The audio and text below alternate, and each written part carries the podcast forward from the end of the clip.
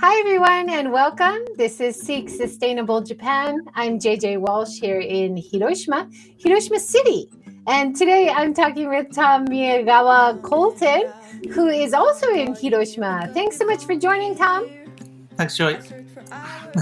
it's great to have you here. Now, you have moved from the big city of London. I did some Google searching this morning. London has 9 million people. Uh, you lived in Tokyo, 14 million people. And now you live in a small town of Mitarai, which has a population of? Um, it's less than 200. So, yeah. wow. So, quite a transition from city to rural, but you're enjoying your life there? Yeah, very much. Um, so, we moved here in 2015. Um, so, yeah, it's been it's been really quick. I mean, uh, these years have kind of flown by. Um, so yeah, this is this is like a bio. Um, so yeah, we moved in 2015, and then my wife was the. They have this kind of job here called the Chiiki Okoshi Kyoryokutai, uh, which is yeah, like a rural revitalization officer, and it's you work for the local government, um, and they do things that are yeah related to kind of um, revitalizing the region, um, and then yeah, and so that's like a three-year contract, um, and they kind of provide a house with that as well. Um, yeah, and then we've just been here ever since. So yeah, so, so this. Oh, sorry. Yeah, so looking looking at the map, you can see Hiroshima City here, and then you're in Hiroshima Prefecture. You're actually in Kure Township, is it? Yeah. So this these islands. So the islands that come from Kure. Um, these are part of the Tobishima Kaido, so they're all connected by bridges. Um, and yeah, so we're we're right on the edge of. Actually, we're right on the edge of Hiroshima Prefecture. So the next island that's connected by bridge to our island is part of Ehime Prefecture. So it's actually a part of Shikoku, officially. Yeah. Yeah. So, Isn't that wild? Um, and you're right next to the Shimanami Kaido cycling route and all those beautiful bridges. Yeah. So I think, um, yeah, so like it's quite popular with cyclists and um, kind of people who like biking and driving. Um, so recently, the movie um, Drive My Car, which is doing uh, very well. So they filmed that in this town, uh, in Mitarai. So. Is that right? And Mitarai has kind of a a dark past. Um, but but similar to Miyajima, right? Like it was it was once a brothel. Um, it was a used in that way and has that history, but it it has some really interesting like old theater in the town and stuff, like which dates back through history, right? Yeah. So the the town itself, um, well, you can kind of see it in that picture that it's just kind of on the just sticking out into the into the sea. Um, but the whole town is a historical preservation district, um, and so this place was actually developed during the Edo period. So um, after 1666, people started living here, and most of the town itself is actually like landfill, so kind of Edo period landfill. So they just kind of increased the size of the town. Um, and then yeah, so it was a it was a big kind of trading hub um, for ships that were heading through the Seto Inland Sea towards Osaka. Um, so yeah, and then it just developed after that, and there was a yeah a very big um, kind of red light district here. So that's slightly yeah. Um, I mean, I think people yeah but it's you know it, it's very common across japan in quite a lot of the the places which are now big tourist sites right um yeah. now one of the big transitions from city to country life of course is uh, finding a bigger place to rent or buy a house and garden finding your own big house and garden is one of the biggest appeals you bought an old house and remodeled it yeah yeah so we um so we were actually so part of the rural revitalization project, they give you a house as well, just to live in for three years. Uh, so we're actually we were renting a property. Oh, we're in that house that's actually two doors down from the house that we bought. So we always used to pass this house, and half of the houses on these islands are empty anyway. Um, and so we just asked uh, who the owner is and like if they'd be interested to sell it to us. Um, and then yeah, the the owners were really happy to uh, sell the property to us, and we just kind of yeah completely modernized like IKEA'd the inside. Um, but you you kept like these exposed, beautiful original beams in the mm-hmm. house. Uh, you did plaster walls. Look at that view, the big windows. I yeah. gorgeous remodel. Well done. It was it was really nice. I mean, we were kind of working with the local carpenter, so and his he's like quite young, so he's uh, I think forty three or something. Um, so he, he's he's he likes kind of modern design, and his wife does the architectural drawings and things. So they were like they were amazing. Um, I had almost no input, so it was mainly uh, my wife and them. they just did, yeah. Uh, I was just in charge of like demolition. so, just the fun parts, right? it's, it's, like we hired people to to do the room remodeling professionally, but I I did all the plastering, so I taught myself how to do earth oh. plaster, and I really enjoyed that. And I got the kids doing it, um, oh. but all the hard stuff I left to the professionals. okay. yeah. Now, Tom, you are such a talented collaborator and so skilled in many different areas as an entrepreneur, do you think that has helped you kind of keep a steady income stream by doing so many different things while you're there?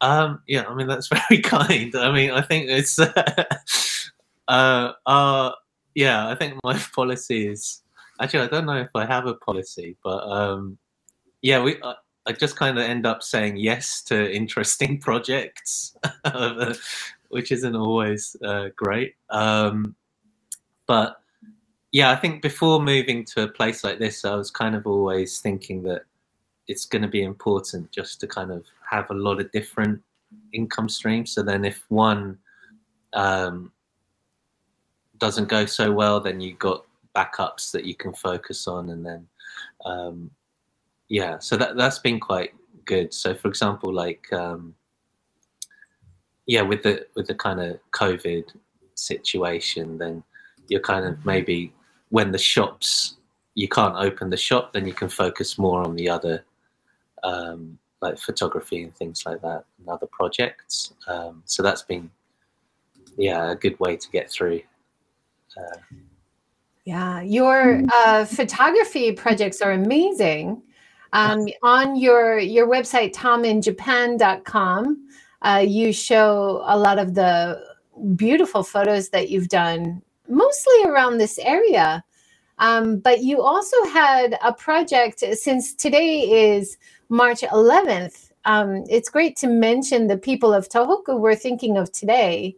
And you did have a project in Tohoku as well, um, right after the disaster. Is that right? Yeah. So after the disaster, I um, so it's really strange because uh, right on on three eleven, um, for just randomly, I was kind of traveling around Japan, um, and I just visited this place called Kaminoseki down in Yamaguchi, where they've been, um, where the locals and then kind of other kind of protest young kind of uh, activists uh, have been kind of fighting the building of a nuclear power plant um, for like 30, 40 years.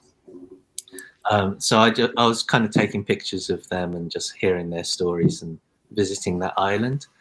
Um, and then on the so I was hearing all this all these comments about nuclear power and the dangers of ha- having nuclear power in Japan, where you've got um, natural disasters. And then on the flight back was uh, 311, and then um, and then Fukushima. Um, and so I contacted the uh, all these correspondents, and then the LA Times um, correspondent John Glionna got back to me, and then we went back down to Yamaguchi to kind of feature that. And then after that, I was kind of working with him up in Fukushima, uh, uh, Fukushima and Miyagi and in Tohoku um, to try, kind of cover the some of the stories. Yeah. Uh, yeah amazing. And it's it's good to remember. I think last year like i said before we started last year was the big year because it was 10 years after but we know that the communities there are still trying to rebuild and still trying to go back to mm. some sort of normal life right?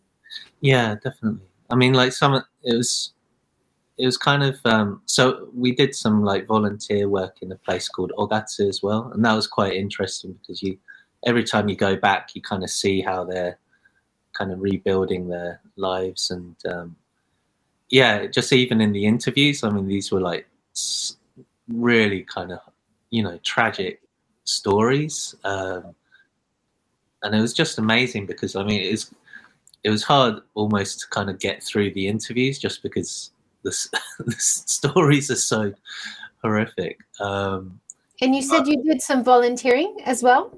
Yeah some volunteering up in ogatsu um, and so yeah, that was that was good. That was kind of like you get to really know the people if you keep going back to the same place. Um, yeah. So that was interesting. But I've heard I've heard that a lot um, from writers or people who've done organizations in Tohoku and working with the people and and you've done a lot of that community development as well. Now living in Mitarai and another small community. Um, before we talk about that, uh, you wrote a book called Organic Americans uh, in Japanese about organic farms in America. Mm. So interesting. Yeah, so this was um, this is a while back now. So it's uh, so I did the trip in two thousand nine. No, yeah, two thousand nine, I think. Um, and the book came out in 2012. Um, so it was just yeah, we I just crossed the the northern states of the US, just visiting organic farms, um, seeing what they had to say about. It's been a great trip. I would love to do that. Um, that's something I talk to a lot of organic and natural farmers in Japan on the series. It's such a popular topic, and I'm so glad we have more interest in growing your own food. Mm. Um, but going across organic farms in the States, the really famous places like Stony Brook Farms and places I've heard of. So that must have been a great experience. It was interesting. Yeah. I mean, so um, I just kind of like piggybacked on the WWOOFing system. And so they, uh, it's not, I don't think it's live anymore, but they had this. Um, there was a guy who kind of set up one of the WWOOFing kind of sites, and then each of the each of these places had like literally like a paragraph just saying what they're doing, uh, but the that paragraph was so varied between yeah from place to place. Uh, so the initial idea was like I knew nothing about organic farming or farming in general at the time, so um, it was just going across and volunteering and working with the people at the same time photographing and interviewing and then just kind of seeing what connects all these different if there's anything that connects all these different um, groups um, people and individuals. Yeah. um, was it commissioned like from a japanese company? No it was um yeah self-funded so wow so the big question is, Tom, when is the English version coming out? yeah, I might have to update it a little bit. I think uh, some of that information might be quite old, but um, yeah, really interesting. I'd love to read it. Yeah, definitely. Like I mean, I think the original idea was to publish it in English, but somehow it came out in Japanese first. I can't complain. Yeah. No, no, that that happens. You got to choose your market. Hmm. Um, now, you have recently uh, collaborated with one of your big collaborators, uh, a writer who you've done Setouchi Cookbook with, right? Tom Schiller. Yeah. Um, you guys were featured, your photos and his words, uh, by the BBC Travel recently. This is exciting. This is from your area, right? Yeah, so this is um so the Shimanami this is from the Shimanami Kaido. So this is uh literally just a very short ferry ride across to the next island. Um and this is kind of the more of the popular of the two kind of bridged island archipelago routes. This is the uh, the famous one. Um, this is a gorgeous photo. Is this by drone? How did you get this one? Yeah, so we flew a drone from the top of. So they've got this really fancy um, uh, observation deck on Oshima Island. It was, I think, designed by Kuma Kengo or something. I, I, yeah, I can't remember exactly, but um, so that's so we flew the drone from the top of that. Yeah. What kind of... gorgeous weather! You're so lucky. As a photographer, you must be so happy when there's good weather. Oh yeah, yeah. No, we're really lucky. I mean, I think the season could have been better, I guess, because everything's looking a bit brown. But um, I think people don't. And I love this Tatara Bridge, um, so famous on the Shimanami Kaido, not too yeah. far from Onomichi, right? And uh, you have the big lemon uh, orchard just below it. Uh, going across this bridge, you can clap the wooden pieces together, and there's a special dragon echo. Have you done that? I haven't done that actually. That sounds good. Uh, yeah. And then you were you were talking in the article about the Murakami pirates. Yeah. And uh, this is a great photo. I love this. So this is um, Murakami Arashi, who's one of the descendants of one of the the main kind of like pirate clan, um, and he's opened this place called Waka. I don't know. You you might have featured. Oh, I love Waka. It's fantastic. Um, so yeah, I mean that that was our first time to visit Waka, but it was yeah, it was amazing. Yeah, he's got uh, like little glam glamping ends at the front, which look like igloos. Um, yeah, a beautiful, like modern, gorgeous design cafe. Uh, yeah. And he does like cycle assistance, right, for people doing the Shimanami Kaido. He's really a great entrepreneur. Maybe we can collaborate on getting him on the show sometime. You I'll can translate. he, well, I mean, he, he speaks English as well. I oh, does he? Yeah. Oh, wow. I, mean, I might need you as an insider, though. Okay. Because you know him so well. That'd be awesome. Yeah, yeah. Um, you uh, collaborate. One of your big collaborations is with the Island Pictures.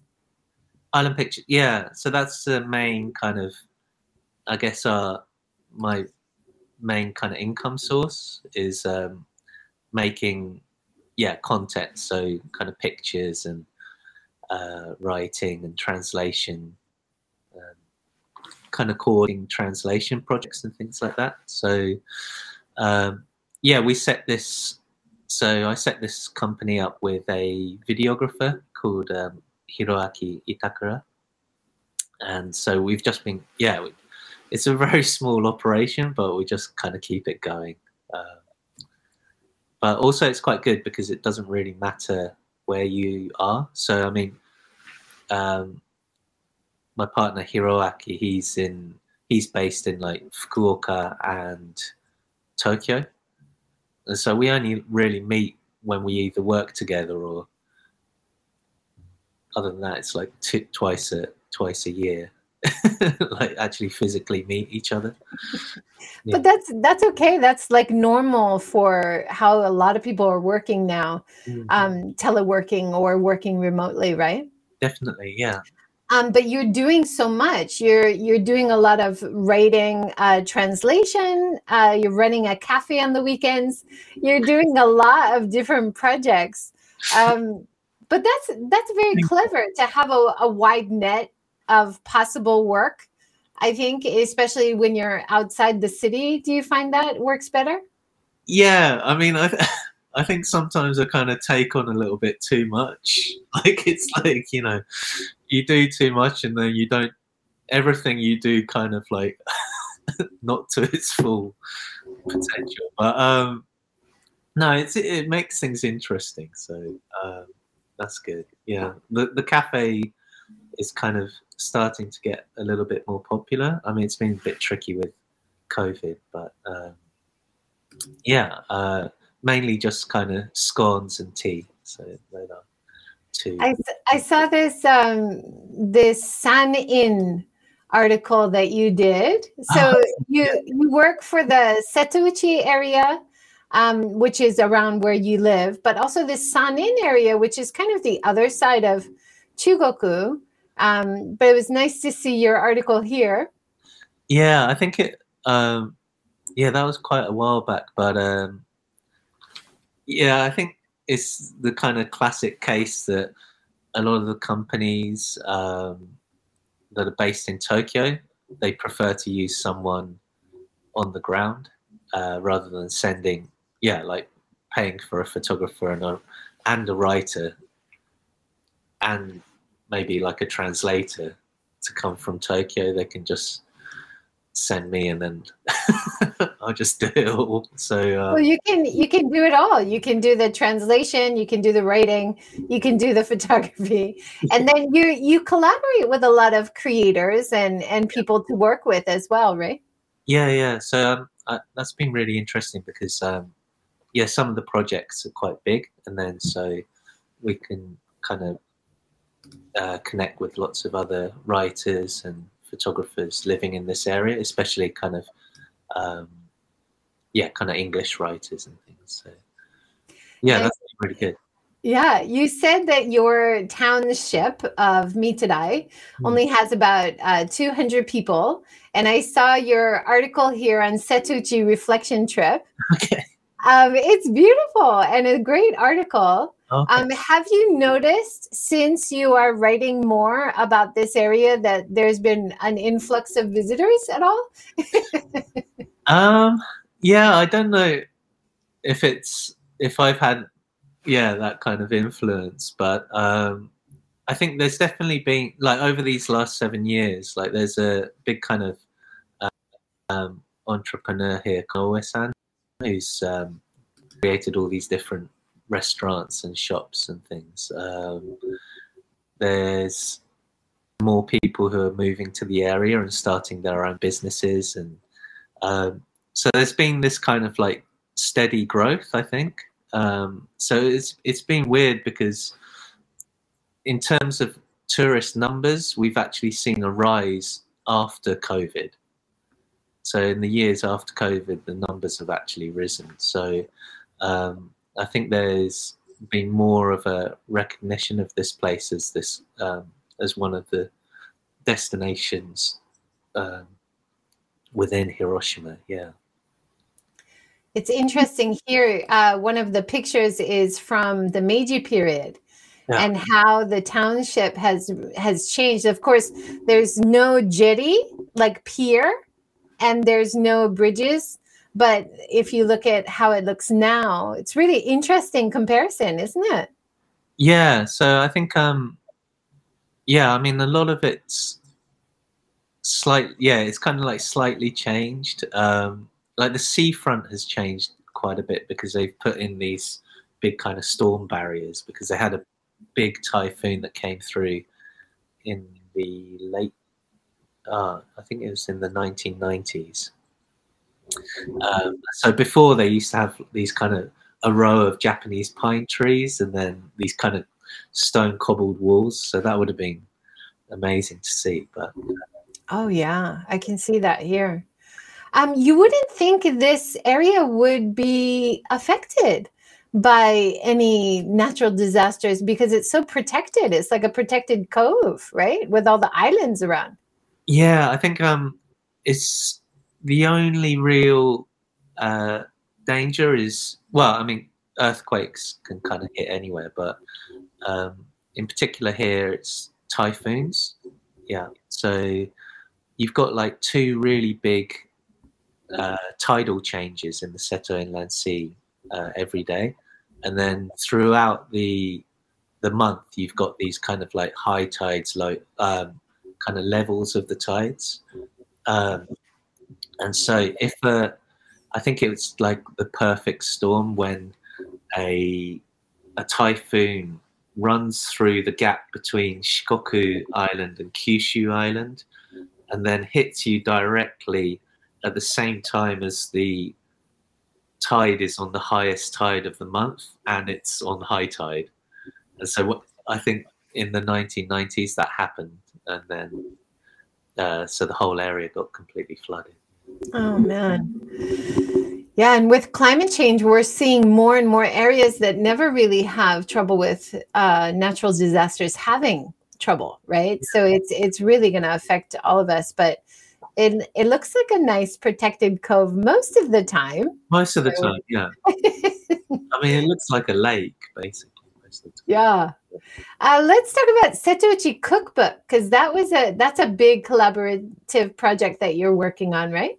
Yeah. So at the moment, um, so we started this project, Setouchi Cookbook, um, with the writer who wrote the uh, the BBC article. Um, so Tom Schiller. So he's um, like a food writer, and uh, his partner is also a chef, uh, a professional chef. So yeah, this is basically like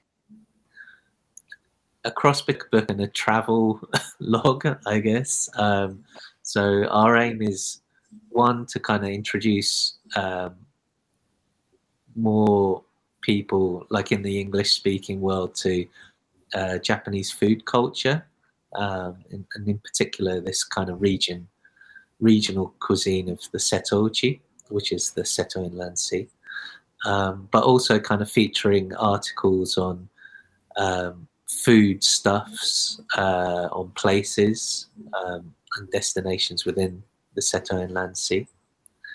Uh, so it's kind of like yeah, not the traditional kind of cookbook, but it looks great. Are you doing the photography, the food photography? Yeah, so I'm doing the photography, and then mainly Tom Tom Schiller is doing the writing, um, and and then we kind of like help each other out. So sometimes I do the writing as well. I have never heard of honey glazed sardines. Yeah, that's a sweet. Yeah, so it's kind of it's um there's a few kind of original recipes in there as well. Um, the few more traditional ones. So we like to kind of keep it um, a mix, but also all of, I think most of the recipes we're trying to be careful that uh, we make the recipes accessible to someone to people who aren't living in Japan. So with you can make Japanese food with ingredients that aren't maybe that difficult to find. Um, yeah, no, it looks great. Um, is the idea that it's going to be like a printed book or an ebook as well? I mean, I think yeah, in an ideal situation, someone will come in and say this needs to be in print, and then we say thank you. But um, for the time being, I think we'll just kind of build it up on the website, um, and I think uh, yeah, it's kind of it works quite well because then we can create it at our own pace um, and just keep updating it. So I have never. I'm very excited about seaweed salt. Seaweed salt. Okay. I've never heard of that. I can't. I don't know which one you're. Amabito no moshio. Oh, okay. Yeah, yeah, Amabito no moshio. So they they're actually on two islands away from us. Um, and they um, yeah so people have been making sea salt there for since the Jomon period which is probably over a thousand years ago um, or around a thousand years ago. And they discovered these kind of archaeological remains of how they made the salt and then Amabito no Moshio have kind of recreated that process um, so using this kind of Hondawara seaweed um, and then that adds this kind of extra level of umami. Um, but that that place was actually featured on a Netflix show called Salt, Fat, Acid, Heat, and they, their sales just went, yeah, crazy. wow. yeah, so a lot of people in the states, I think, are buying it. So, yeah. So it's here. Your picture is here. That's amazing. Is that is that kombu? What type of seaweed is that? So it's a it's a type of seaweed called hondawara. Yeah, um, which is just like a kind of seaweed that's local to the area. Um, and this is the, how they used to make it in the clay pots, boiling Yes.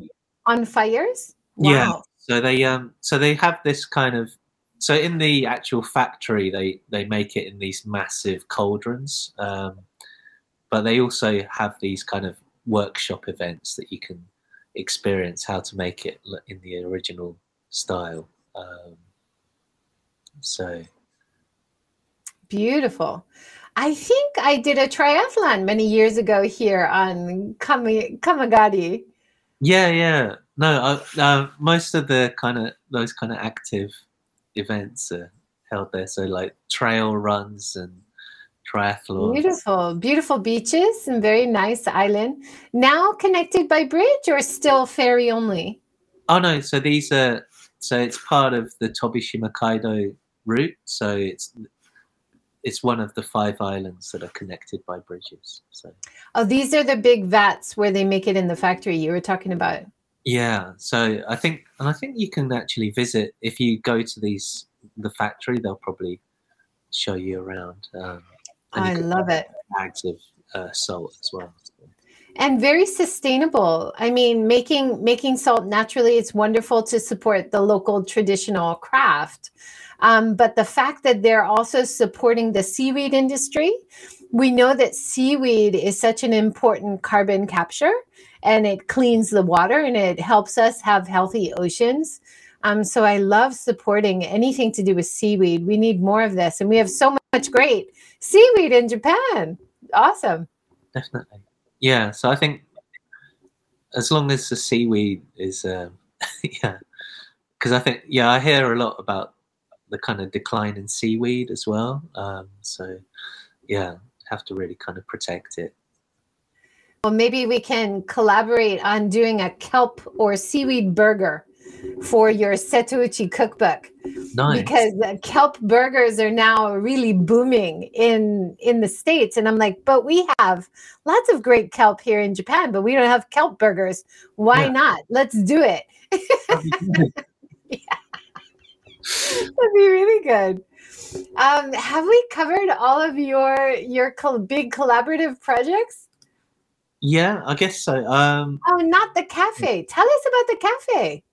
okay. Uh, so the cafe. So I'm in, I'm in the cafe now. Um, Yeah, show it. kind of. Oh, sorry, it's a bit of a mess, but. Uh, oh, should I do a walk and Yeah, please. I would love that. Oh, actually, sorry. Like I think. So my um, I've got a one-year-old son who dropped my MacBook, and now if I take the power cord out, it kind of flatlines. So I can't go too far. Um, Is this an old building that you've remodeled for the cafe? um, so this is yeah. I mean, we haven't done that much apart from kind of uh, paint it and things. But this used to be the post. This was the post office. So this was the original post office in the, on the island, Cool. um, and so it's got the counter. I can't really get Do you round still have people coming by with letters to send? not not recently, but no, the, the new post office is just down the road. So, uh, but yeah, I mean, some people still remember working here. Um, so this is like a Taisho era post office, so it's about hundred years old. Um, but yeah, it's uh, now it's an English tea house. So. Nice. I love it. um, so what kind of stuff do you make in the Um, cafe?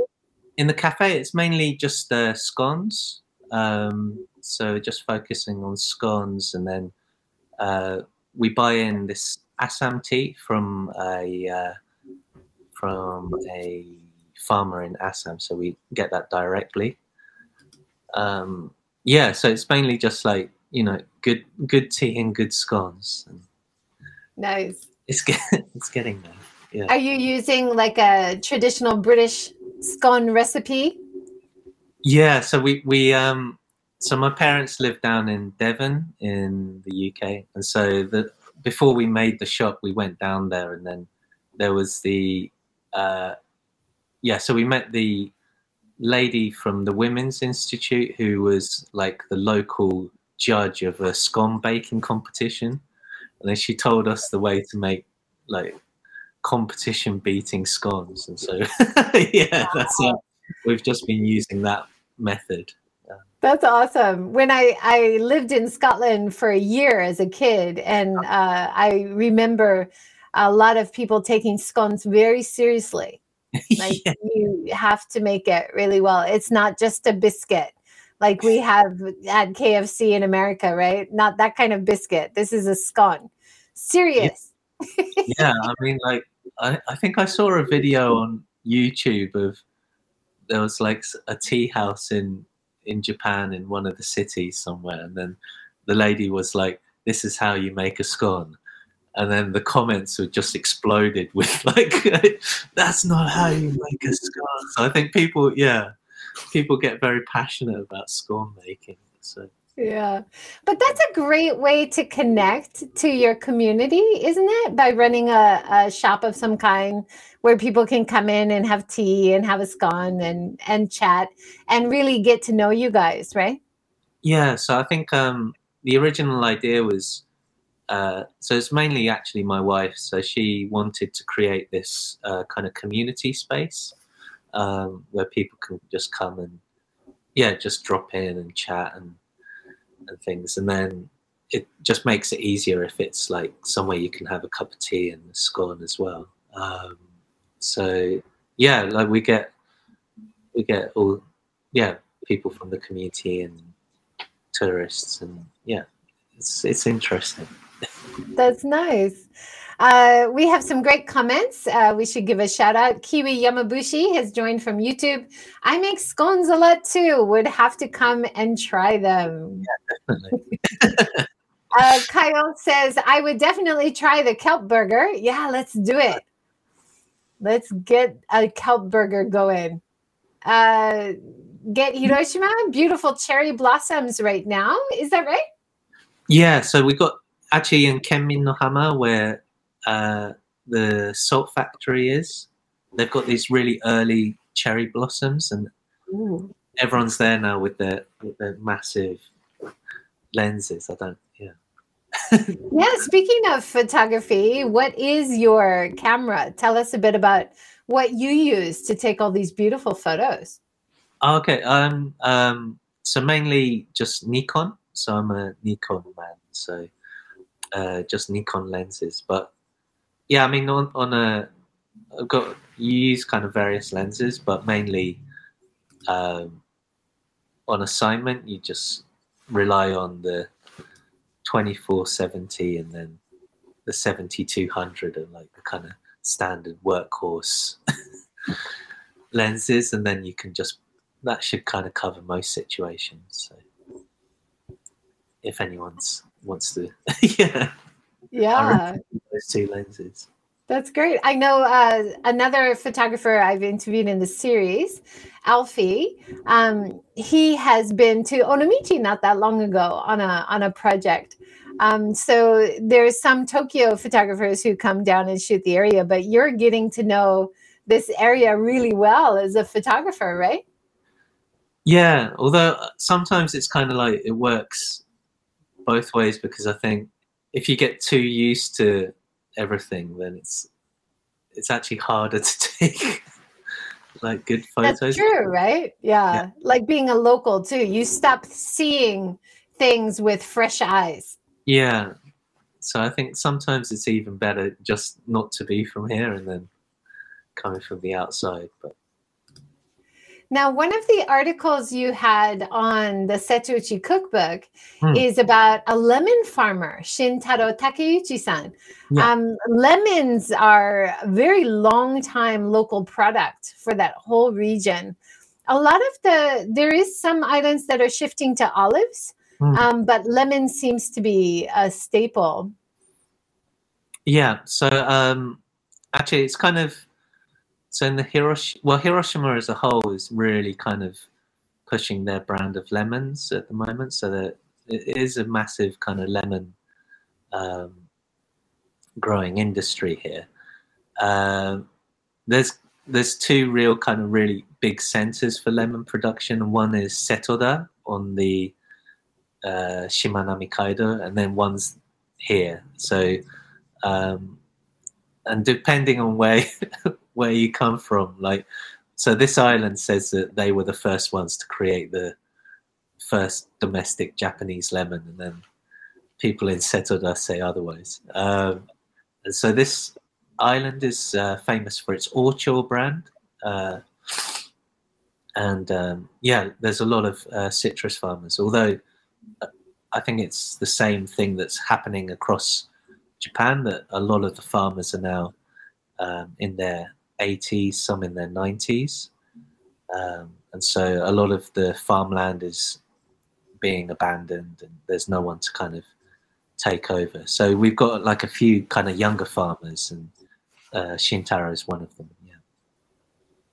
Yeah, it looks like a beautiful area he's taken over. Um, this is something a lot of local, uh, the organic farmers in this series have talked about.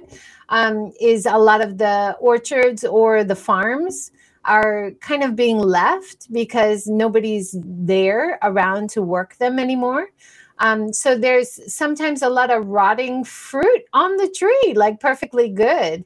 Um, so it'd be great to have more people around the area who are willing to go and pick fruit for a day or you know maybe we can invite people to come and visit and pick fruit take some home i know in seta people pay to go and pick fruit right so maybe we can set up something like that in these areas where you know there is fruit and nobody there to pick it yeah definitely i think um so like a lot of the kind of the labor.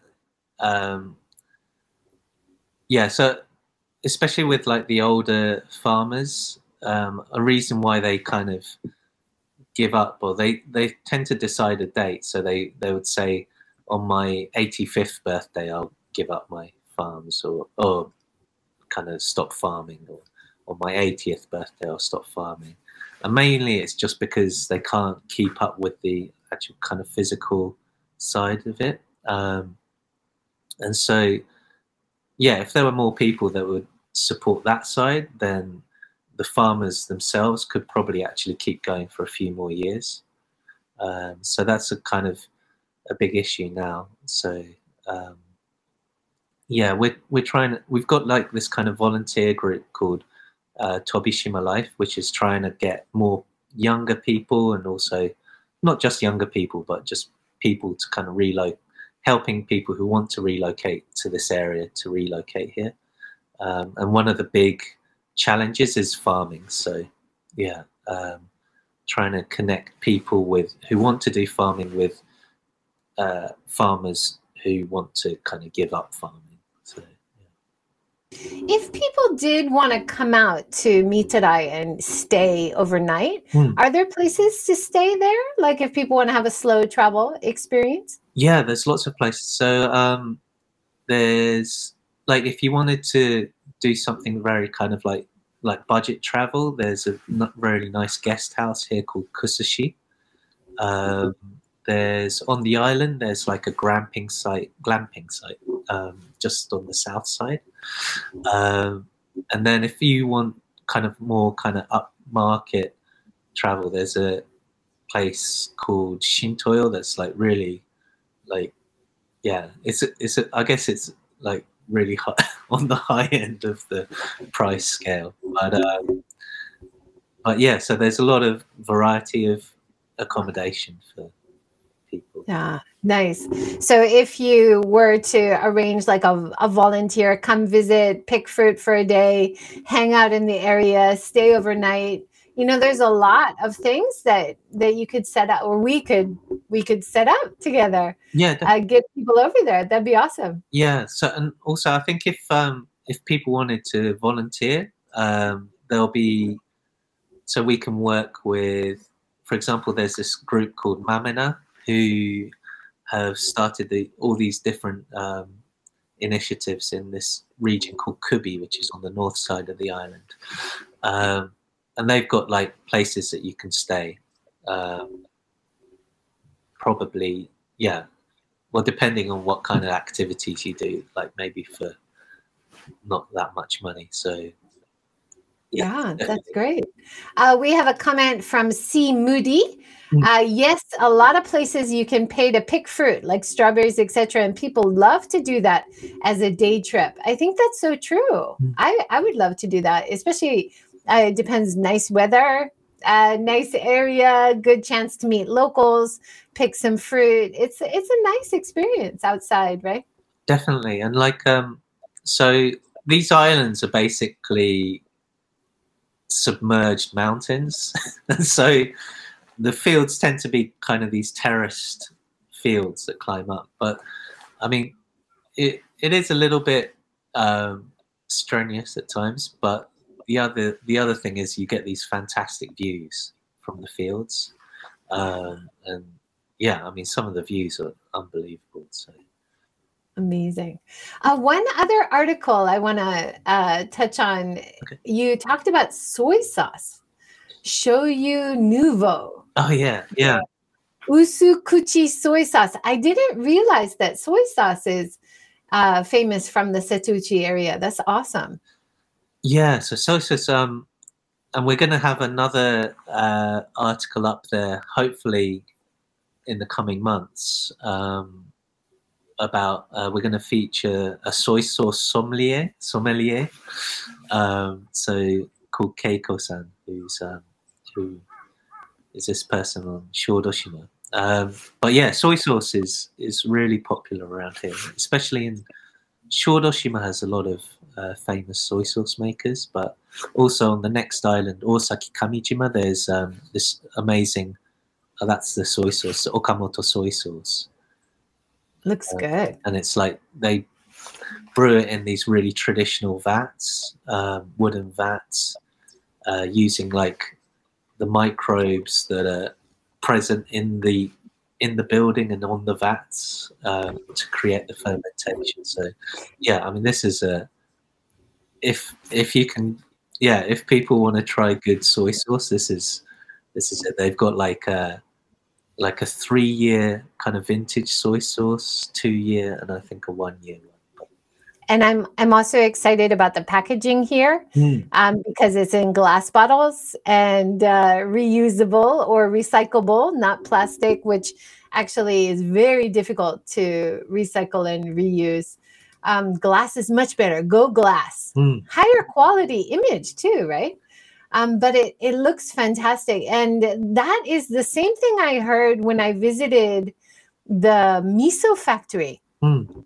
in Fuchu that the use of the old wooden barrels uh, back 300 years or so and the bacteria in the building makes the miso taste better yeah. so very similar idea i guess for shoyu right yeah, completely. I mean, I think the process is pretty similar as well. So, um, yeah, they the people at Okamoto also uh, create their own miso. Um, but yeah, it's it's almost yeah, it's the ingredients. You know, you've got like soybeans, you've got wheat, water, salt. Uh, I think it's it's a very kind of um, basic but extremely uh, sophisticated kind of um, yeah i don't know condiment i guess it's a staple. It's yeah. used in everything. It, especially i wish we could grow more soybeans mm-hmm. in japan because soybeans are so central to so much of japanese cooking right? Yeah definitely. Um, and yeah like i mean you find soybeans everywhere so uh, but I think I'm quite happy that now that you can get a lot of. Um, I think the kind of Japan homegrown soybeans for natto. Uh, oh, you can. Oh, good. So um, that's always good. Yeah, because I'm yeah. sure like ten years ago there, there, was like maybe one pack out of everything that was like homegrown natto. Yeah, that's nice to see because it's such a staple food um, it's it mostly imported from the states or or China, right? Mm-hmm. Yeah, awesome. Well, we have about uh, less than 10 minutes left. Tom, is there anything we haven't touched on that you want to talk about? Um, I guess, no, I think, um, or maybe just the, so like the cost of living over here is actually, yeah, it's yeah, yeah, so low. Um, so I think, um, yeah, so half of the houses are pretty much empty and then the cost of living is low. So I think if people are interested in kind of like starting up their own thing, whether it's a business or just living in somewhere that's different to to the mainstream, then yeah, places like these islands or next door in the Shimanami Kaido is, would be a really good choice. Uh, yeah, Yeah, that's a really good point. I think that's one of the biggest appeal uh, points to get people to move out of the big cities. Um, the lower cost of living, the bigger house and garden that's affordable. Um, and you find that you're not inconvenienced too much uh, by living so far away from a city.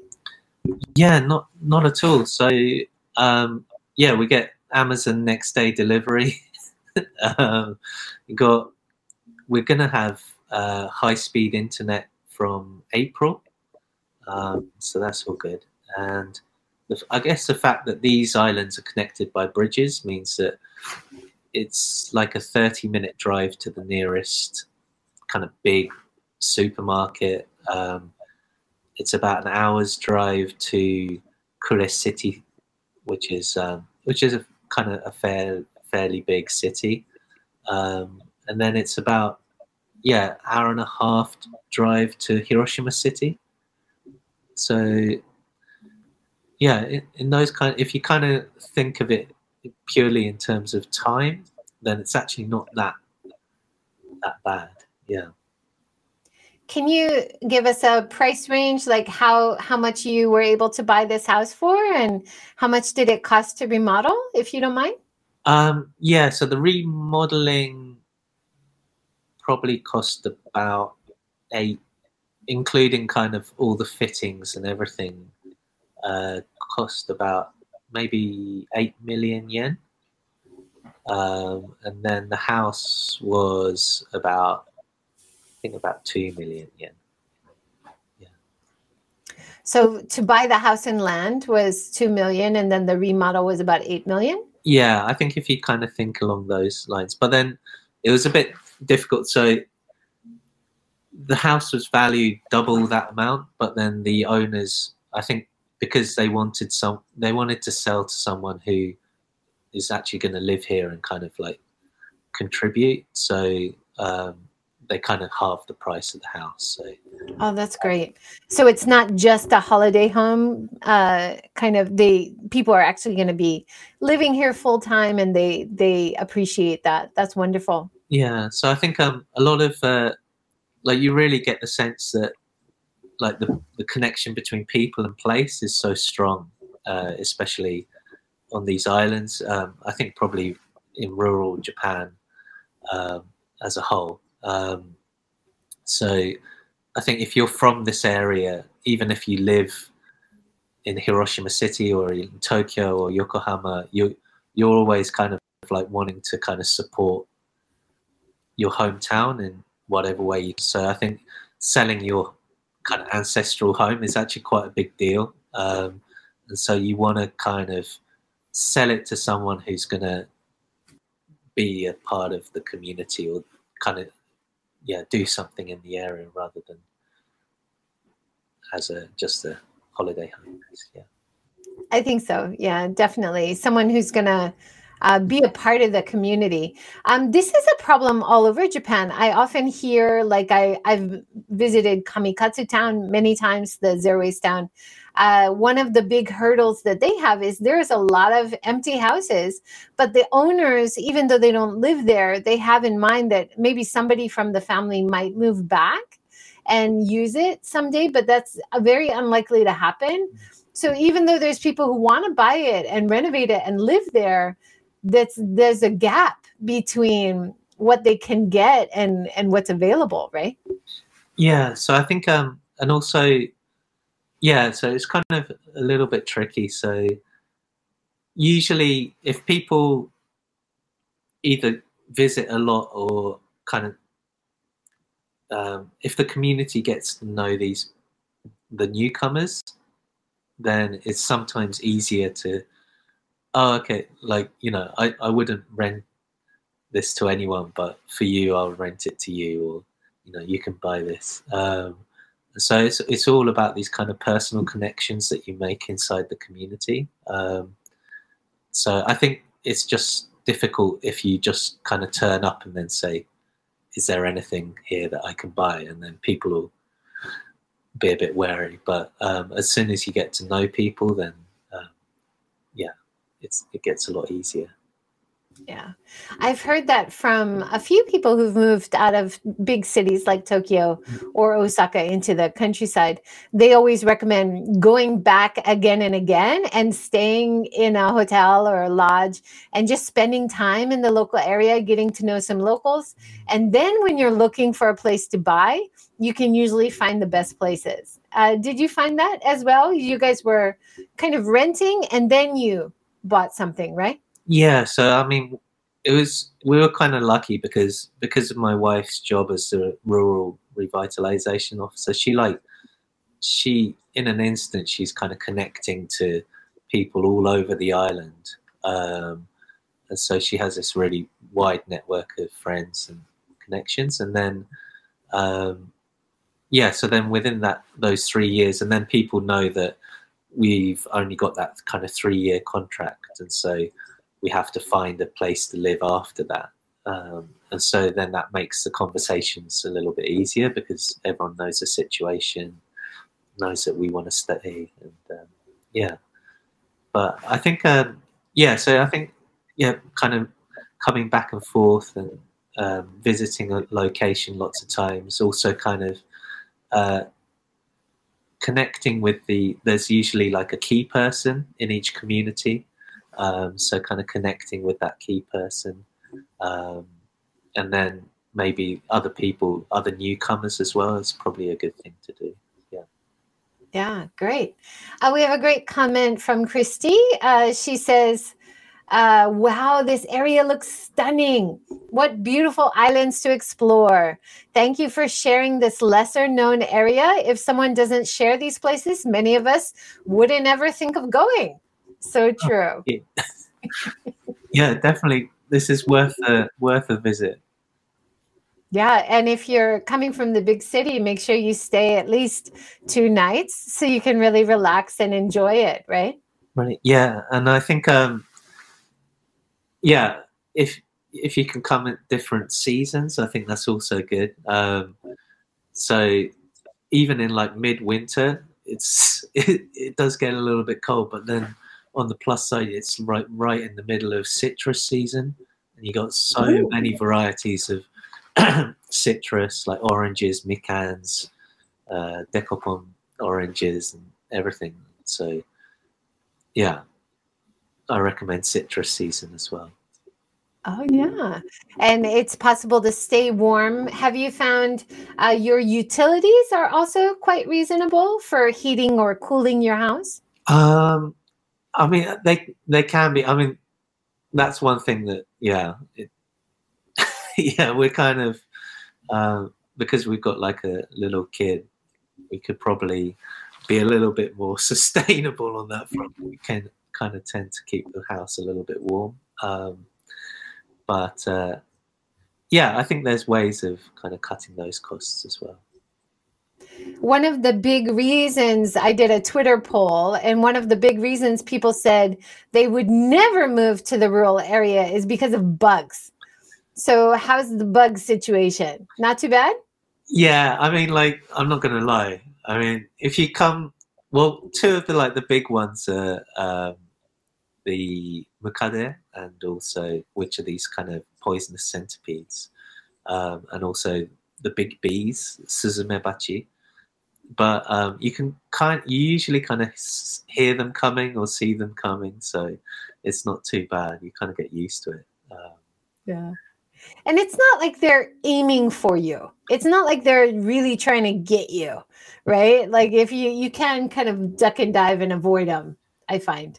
Yeah, uh, definitely. I mean, the Suzume Bachi, like if they do get you, that it's pretty serious. But usually they're yeah they're just kind of doing their own thing. You just have to stay out of their way and you can hear them coming because they sound like a Harley Davidson when they fly. So they're very loud. Yeah. yeah. Um, um, and you've got all these great views to counterbalance, and this wonderful country living, which is more healthy, to counterbalance any kind of bug irritation, right? yeah, and, and to be honest, like we, so I think in the old houses, you've got all these kind of like nooks and crannies where the bugs can get into. Um, but yeah, so when we renovated the house, like everything's kind of very white. And so it's very easy to spot any that have managed to get in. And also, I think because you kind of renovate the walls and there's less places that they can they can get in from. Um, so we haven't really seen that many in the in the house after we renovated. Yeah.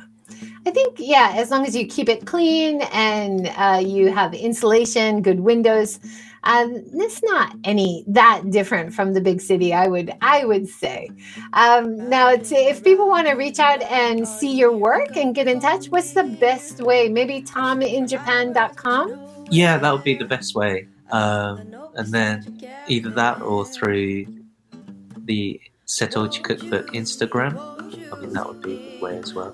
Um, and also, if people wanted to uh, think about relocating, they can contact the Tobishima Life website. Um, but yeah, anything, anything's fine. Great.